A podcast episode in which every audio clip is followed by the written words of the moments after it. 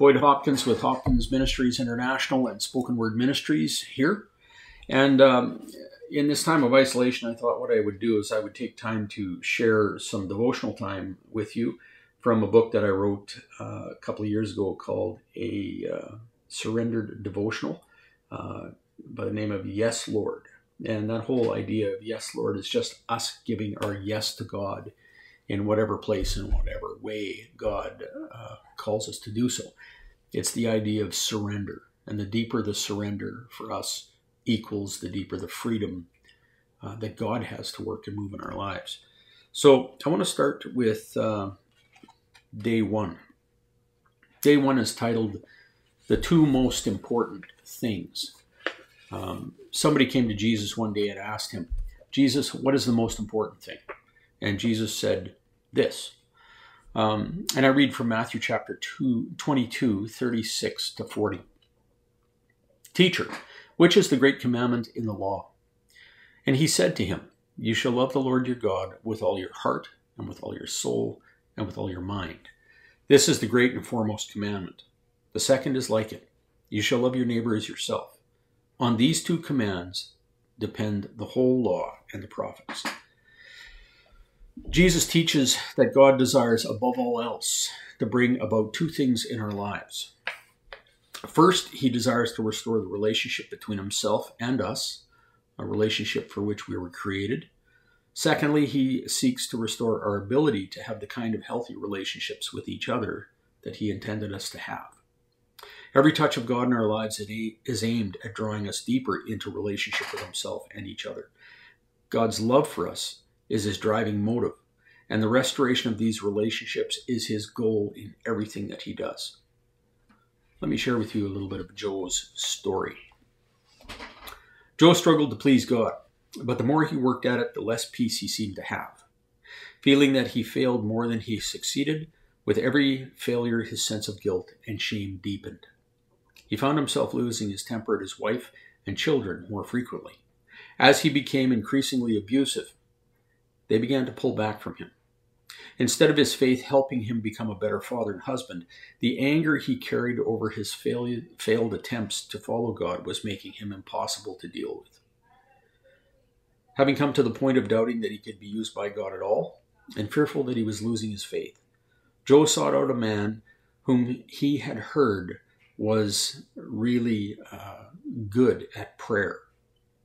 As Joe and Daniel met, Joe poured out his struggle, describing his increasing sense of despair. D- Daniel listened until Joe was finished.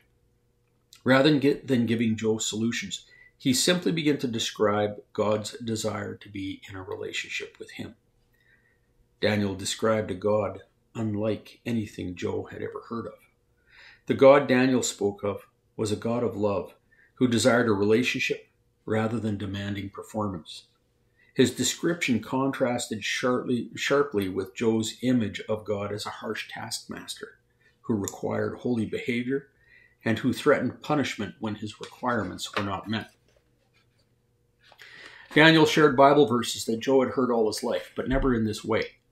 He shared John 3:16, emphasizing that God's love for us was the reason that he sent his son to save us.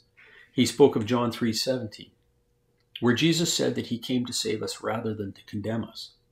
He talked about Romans 5 8, where it says that God loved us so much that he sent his son Jesus to save us before we could do anything to please him. He took Joe to Romans 8 1.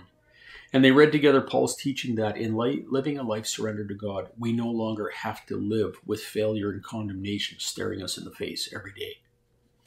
As Joe listened, something inside him began to soften.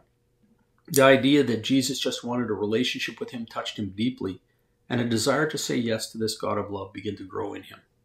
Daniel spoke gently. You can only give God what you have. With those words, something broke inside of Joe. He was ready to say yes to Jesus. Convinced that he could do nothing else, and finally understanding that in choosing to trust Christ, he didn't have to perform anymore, he was ready to let God be God and to just be at God's mercy. Daniel led him in a prayer of surrender. With tears streaming down his face, Joe gave his failure to Jesus, along with his sense of guilt and self hatred. Peace he had never known before engulfed him. So, this is what being forgiven was really like. At the end of the prayer, they sat immersed in the silence. Into that quiet moment, Daniel spoke. What are you experiencing? Joel looked at Daniel with tear filled eyes. Peace, he said. Daniel told Joel that the peace he was experiencing was a fruit of the Spirit. Galatians 5 22 and 23. It was evidence that God had answered his prayer and was moving in his life. Joel went home. Right away, Joel's family began to notice changes in him. As his wife watched cautiously, she was impressed enough that she asked him to begin sharing what he had been learning during his time with Daniel. And so they began reading their Bibles together. As they learned to pray and study together, their relationship with each other began to turn around. New intimacy, forgiveness, and trust began to grow in their relationship as they sought God together. Jesus said that the most important thing to God is that we come to love Him. He went on to say that out of loving God will come a secondary call, the call to love your neighbor as yourself. The order of these is important because the ability to do the second is created as we prioritize the first. When Daniel said to Job, You can only give what you have, he spoke of John, um, 1 John 4.19, where the Apostle John says, We love because he first loved us. Jesus understood this truth himself and spent a lot of his time in prayer with his Heavenly Father. The love that the Father poured into him during those times of prayer, he later poured into his disciples.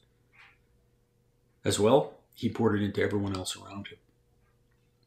And so Jesus is our model. If we're going to have what it takes to be in a loving and intimate relationship with a wife, a husband, children, friends, co-workers, if we're going to have the ability to love others in the way that God created us to, we need to spend time with the source of that love, just as Jesus did. Loving God is what we were made for. Loving each other is what happens when we give God his place.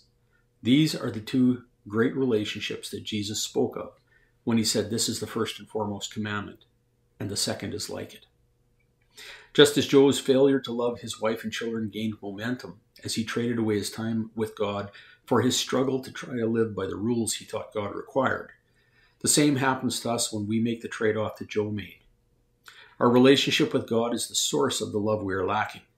In Joe's uh, case, lack of effort was not the problem. He was trying. He just couldn't do it on his own, and the constant failure was making him angry and increasingly hard to live with. We need that surrendered relationship with God. As we spend time with Him, He pours His love into us. In turn, we are empowered to give His love away to others as we serve them in His name. As others experience His love pouring through us, our relationships become increasingly what they were meant to be. Living God's love can never be about our efforts to perform. It can only be about giving away what He has first given us. I want to lead in a bit of a prayer time. So we just want to take a moment to quiet our heart and wait upon God and let our focus return to Jesus. Uh, let's pray.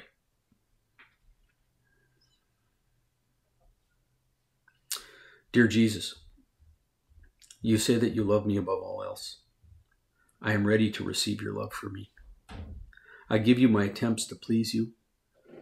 I give you my attempts to fix the broken relationships all around me.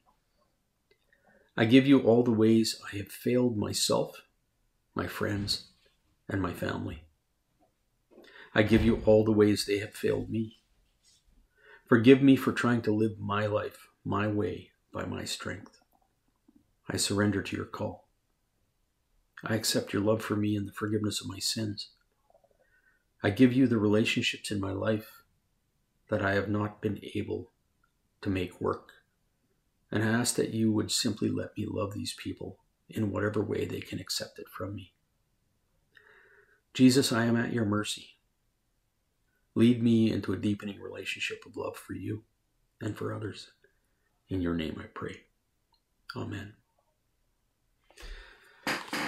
Thank you for spending this time with me, and uh, we'll look forward to more. Be blessed.